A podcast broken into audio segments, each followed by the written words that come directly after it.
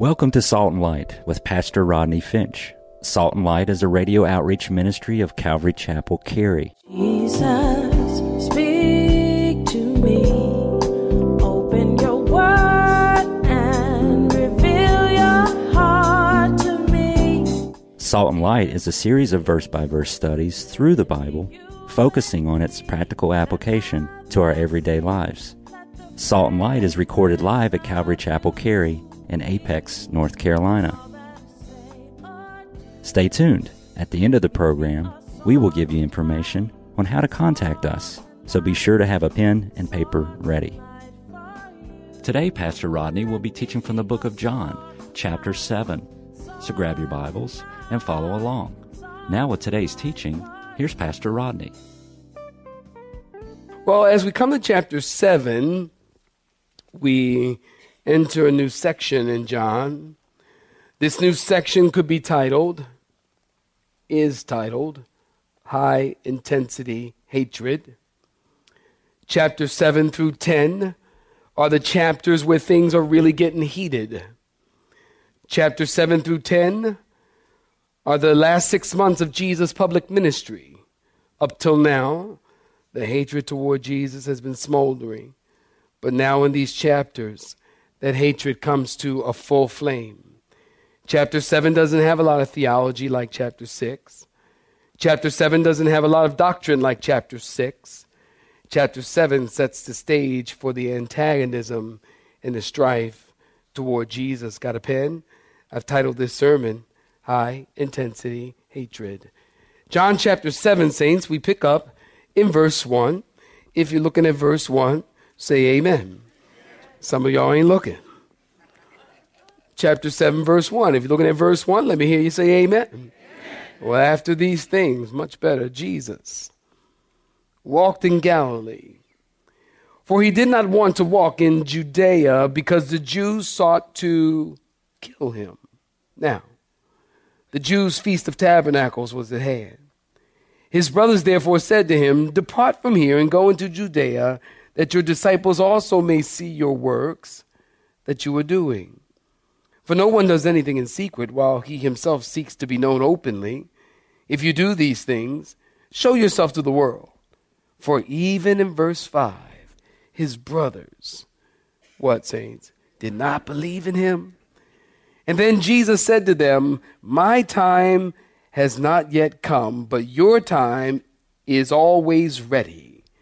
The world cannot hate you, but it hates me because I testify of it that its works are evil. You go up to the feast. I'm not yet going up to the feast. My time is not yet fully come.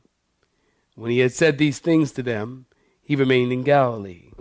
But when his brothers had gone up, then he also went up to the feast, not openly, but as it were, in secret. And then the Jews sought him at the feast and said, Where is he? And there was much complaining and murmuring among the people concerning him, saying he's a good guy. Others said, No, on the contrary, he deceives people. However, no one spoke openly of him for fear of the Jews. Saints, stop right there. Give me your attention. If you've been with us in John, you know that John's message is clear and simple and uncluttered. On every page, in every chapter, in every incident, John's purpose is to cause us to believe that Jesus is the Son of the living God. So you turn the page, and there it is again Jesus is God. You turn the page, and there it is again Jesus is God. Jesus is not a God. Jesus is not one of many gods. Jesus is not a lesser God. Somebody say amen. Jesus is 100% man and what? 100% God in human body. And we see that on every page in chapter 7 is no different. Well, verse 1 After these things, Jesus walked in Galilee, for he did not walk in Judea because the Jews wanted to kill him. Now, I really like this verse because I think we learn a lot about Jesus from this verse. Already, we have a great example from Jesus that Jesus is one to avoid controversy. Jesus is not trying to start anything with anybody. They're trying to start with Jesus. Jesus is not looking for a fight. You know, some Christians, they're always up for a good fight, aren't they? Don't you know people like that? Who are you? Stand up. You know you're here. Some Christians are always up for a good fight. And if they can't find one, they'll start one. They love to fight over doctrine and five point Calvinism, eternal security, election, and sovereignty of God versus the responsibility of man. Listen, God doesn't want us to be fighting as Christians. And can you please say amen right there? God does not want us to be fighting as Christians. And God doesn't want us to be angry Christians. We're called to be sheep, not Rambo.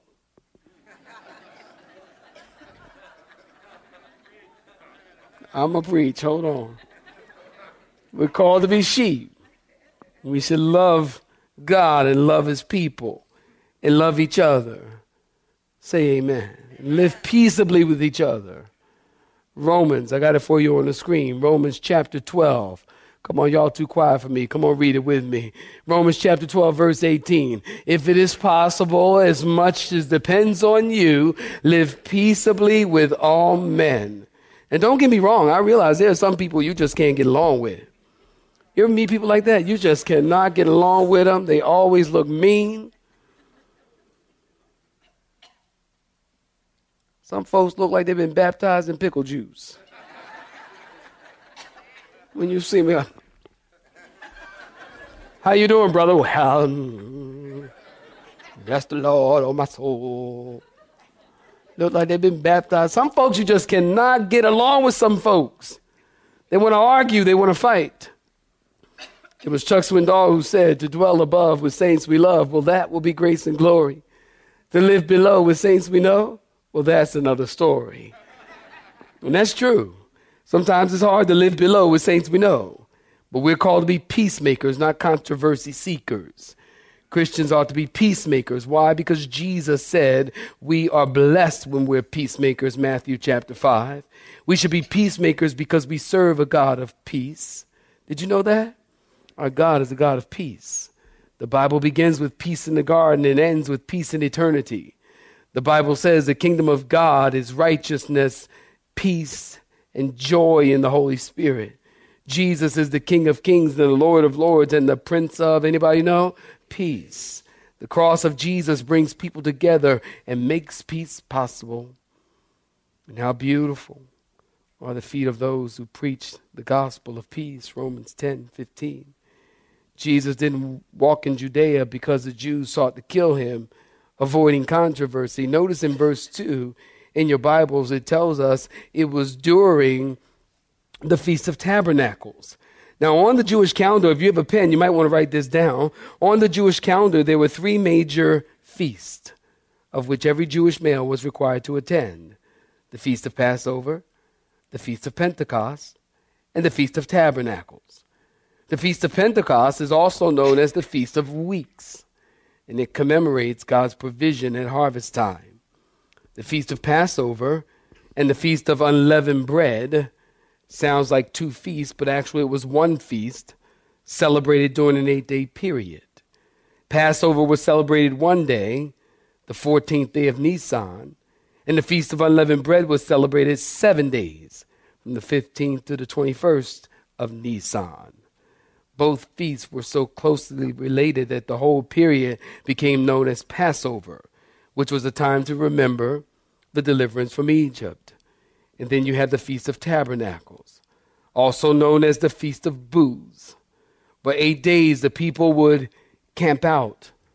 They would like have like pup tents or something, and they would camp out under the stars, and they would remember the wilderness wandering, and moms and dads would uh, get this scene in your mind's eye. Moms and dads would uh, lay under on the grass outside and just look up in the sky and, and, and talk to their kids. And they would tell the children about the miracles during the wilderness wandering. And they would tell the kids and of how God provided water from a rock and how God provided, what is it? Manna from heaven to eat every day. They would tell the kids how God led them through the wilderness by day in a cloud and in a pillar of fire by night. This is the Feast of Tabernacles. We'll talk more about the Feast of Tabernacles later in chapter 7, but for now, suffice it to say, to commemorate the Feast of Tabernacles, they would go and process to get this miracle water, the priests would, and they would go draw this water in these golden pitchers. Josephus, Flavius Josephus, he's a Jewish historian, not a Christian, uh, records that they needed a minimum of 246 priests f- per week for this feast. Those 246 priests represented every priestly family in Israel. The priests would take the pitcher and hike it up on their shoulders, and then they would climb the Temple Mount, and they would join the other priests. All this is happening during the Feast of Tabernacles, and we're going to talk about this more when we get around verse 37. That's where Jesus pours the water out, and he says, If any man thirst, let him come unto me and drink, and I'll give him living water. He'll never thirst again. Fabulous. Read it. I'm ahead of myself. The priest would hike up the pitcher of water on their shoulder and climb the temple steps and join the other priests around the altar. And then they would pour the water on, around the base of the altar. And at the same time that the priests were pouring the water around the base of the altar, another priest is reading Isaiah chapter 12, verse 3. Therefore, with joy, you will draw water from the wells of salvation. And then, after reading, the priest would begin to sing the Hallel songs of praise. The Levites would play flutes and tambourines and celebration. This was a high time in Israel. We'll talk a little bit more, as I said.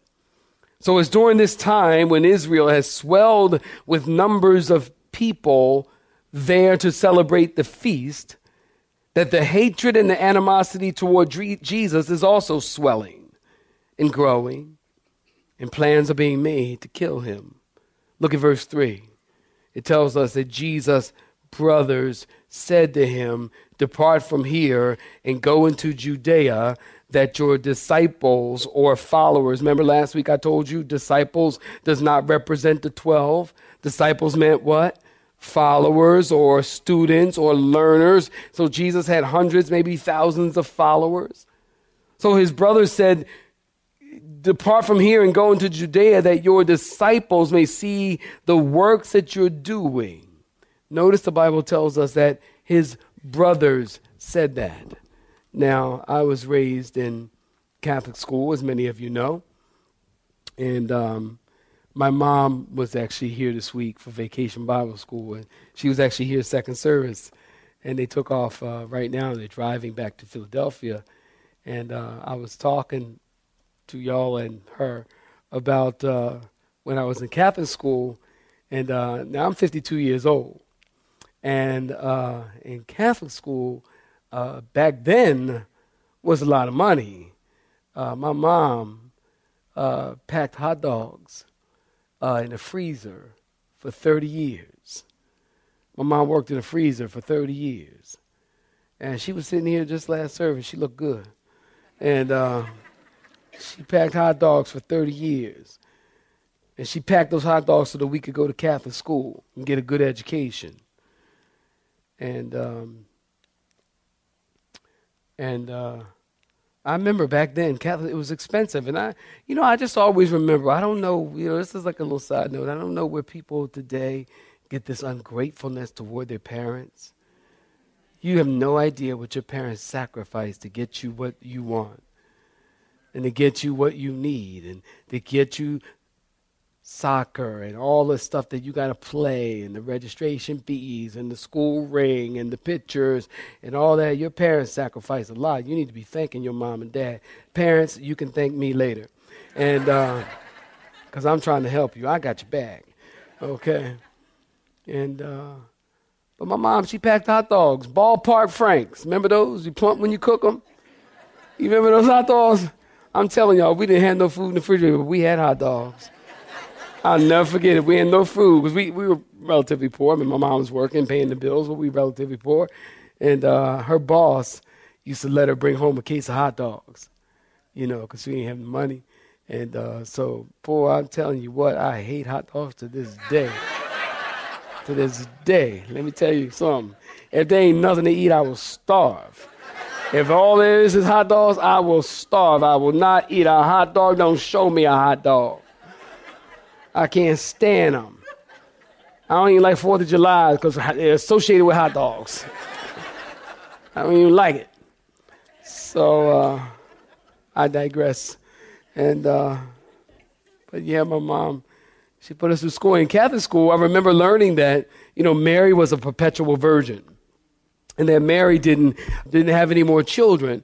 And and and and notice from the scripture, it tells us Jesus' brothers, his brothers. So I was taught, and Catholics teach, that Mary was a perpetual virgin, having no more children. Well, that's not right. The Bible is clear that Mary had several more children. As a matter of fact, I have the verse for you on the screen. In Matthew 13, 55, it says, is this not the carpenter's son? Come on, y'all too quiet for me. Read it with me. Is this not the carpenter's son? Is this not the mother called Mary? I need to read. And his brothers James and Joseph and Simon and Judas. And, and that's not Judas Iscariot. And uh, Mary had other children. And, and there's no reason to believe that Mary wouldn't have other children, even from a cultural standpoint, because in Jewish culture, it was frowned upon if a woman uh, didn't have uh, several children. So Mary had other children which means that Jesus had brothers and sisters. Jesus had at least uh, six other siblings and seven children, including himself. And you know, sometimes our, our Catholic brothers and sisters they they try to get around uh, this word brother, and they say it means cousin. They say it means cousin. And uh, listen, I don't. I'm not a professor. I, I don't have a, a MDiv after my name. I don't have a DD, uh, a DIV, a DVD, or any other D after my name, but I will tell you this I do know this. When God wants to tell you something, He knows the right word to use.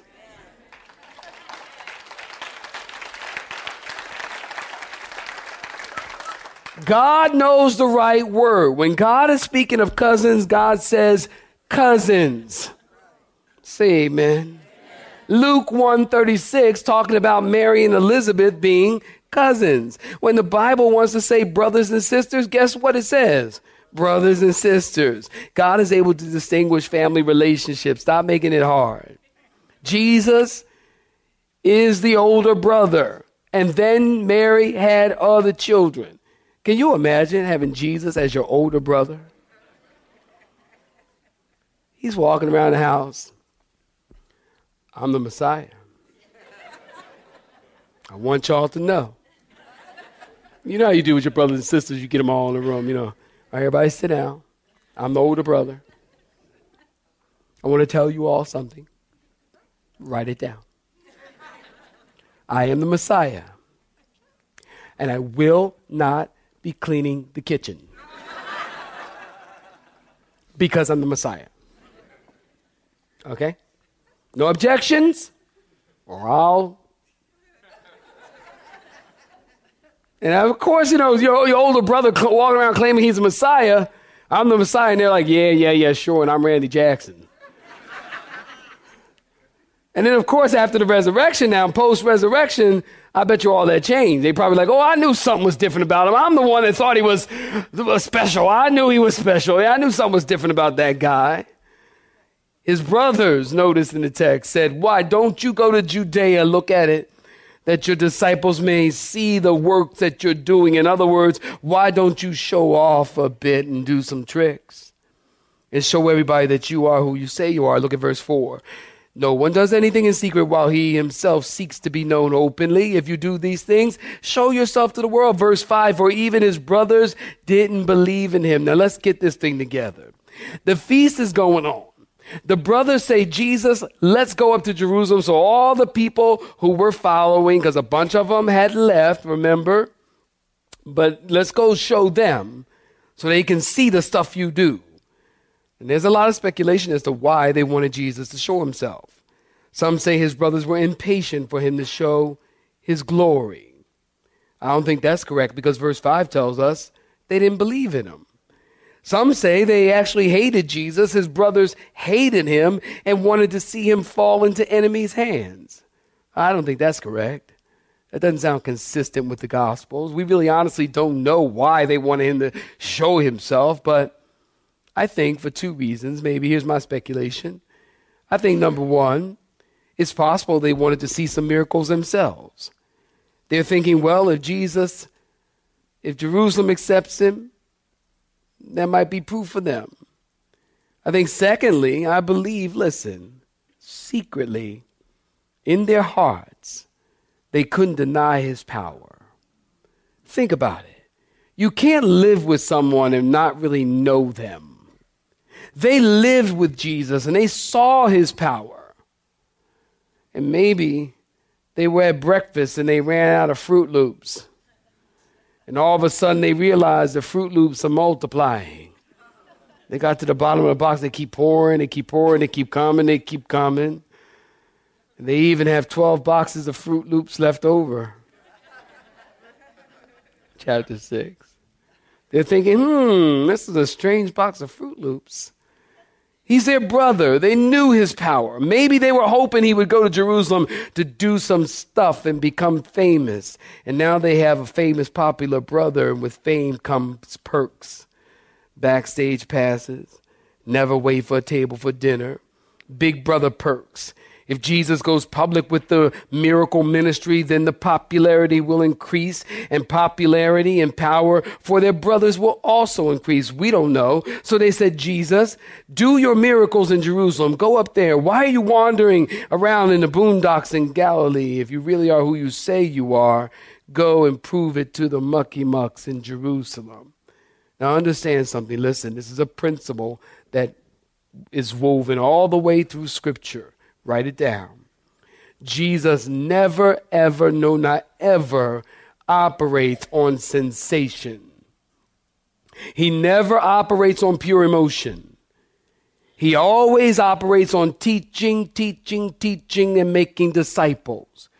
Jesus was never trying to prove anything to the thrill seekers because today's thrill seekers is tomorrow a drag a bummer played out.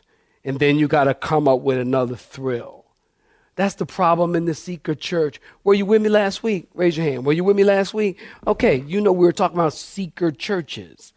And seeker churches tend, their, their goal is to not offend anyone who is a non believer. So they take out words like sin and repentance and blood because that's yucky stuff. We don't want to talk about that because that might offend the non believer. And they're seeker churches. They, they, they set up their services so that they appeal to the seeker. And so they've got thrills and they got lights and they got smoke coming up on the stage in, in, in, in the same. Y'all been to church like that where doing worship, smoke is coming up and the lights are going to the music and da da da da da, dancing bears, da da da da, da da da da.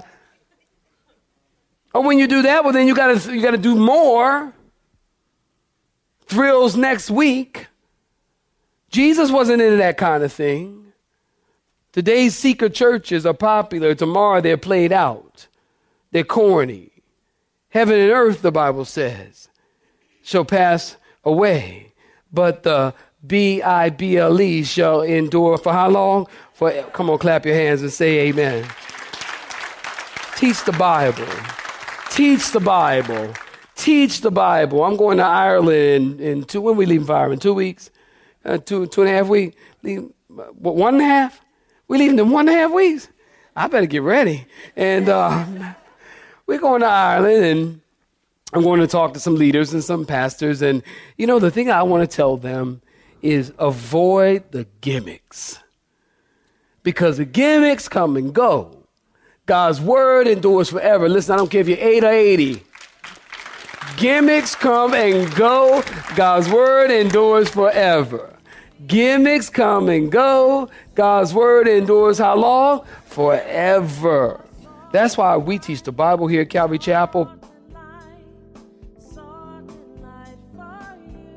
You have been listening to Salt and Light, a radio outreach ministry of Pastor Rodney Finch and Calvary Chapel Cary, located in Apex, North Carolina. Join Pastor Rodney Monday through Friday at this same time. For information regarding service times, you can contact us at 1 800 293 0923. That's 1 800 293 0923. You may listen to today's broadcast in its entirety by visiting the Media Library on our website at cccary.org.